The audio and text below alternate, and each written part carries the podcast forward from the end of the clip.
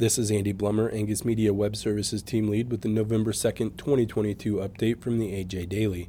Today's update contains a report on fed cattle prices, an announcement from the Angus Foundation about its new campaign called A Legacy Built, and a report on crop harvest progress. CAB Insider Market Update, adapted from a release by Paul Dykstra, Certified Angus Beef. Fed cattle prices are finally on the top side of $150 per hundredweight, with last week's six state average $151 per hundredweight paid for steers. It has been a long upward grind to this point, but the past two weeks have displayed a little more excitement with a small amount of trade in the north as high as $155 per hundredweight. Daily fed cattle slaughter volumes have proven to be workable for packers in the 100,000 head range, with two days at that level to start last week. Wednesday and Thursday each touched 99,000 head, followed by Friday's smaller 96,000 head. The faster weekday pace has allowed packers to reduce Saturday totals. The most recent total of 21,000 head is the lower end of the range we've seen this fall. Carcass cutout values moved higher in last week's averages. The choice cutout was up $5.50 per carcass weight and select up $4.60 per hundredweight.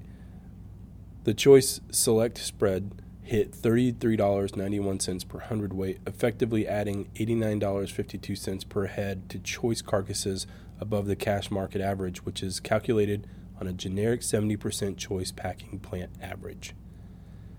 To read more, visit cabcattle.com and select CAB Insider under the News tab.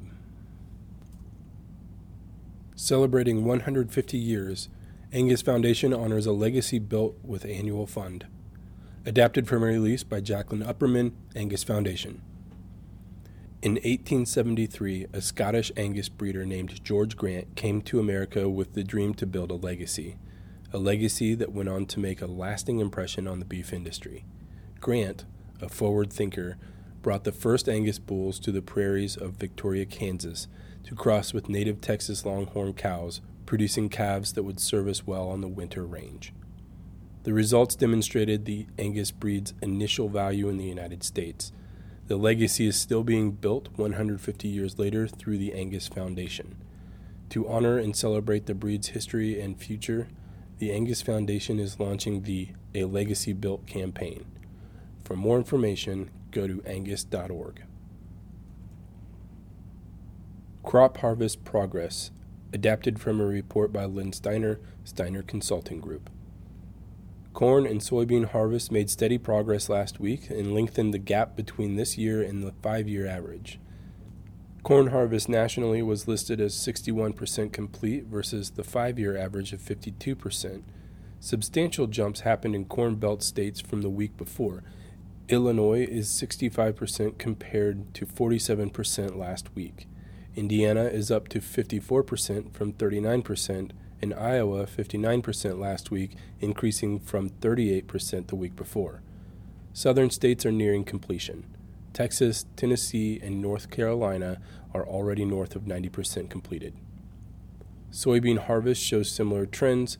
This week's crop progress report indicated national harvest is 80% complete, well ahead of the 67% five year average for the week and last year's 71%.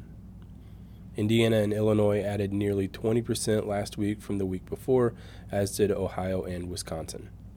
For the full report, go to dailylivestockreport.com. The AJ Daily is compiled by Paige Nelson, field editor for the Angus Journal. For more Angus news, visit angusjournal.net.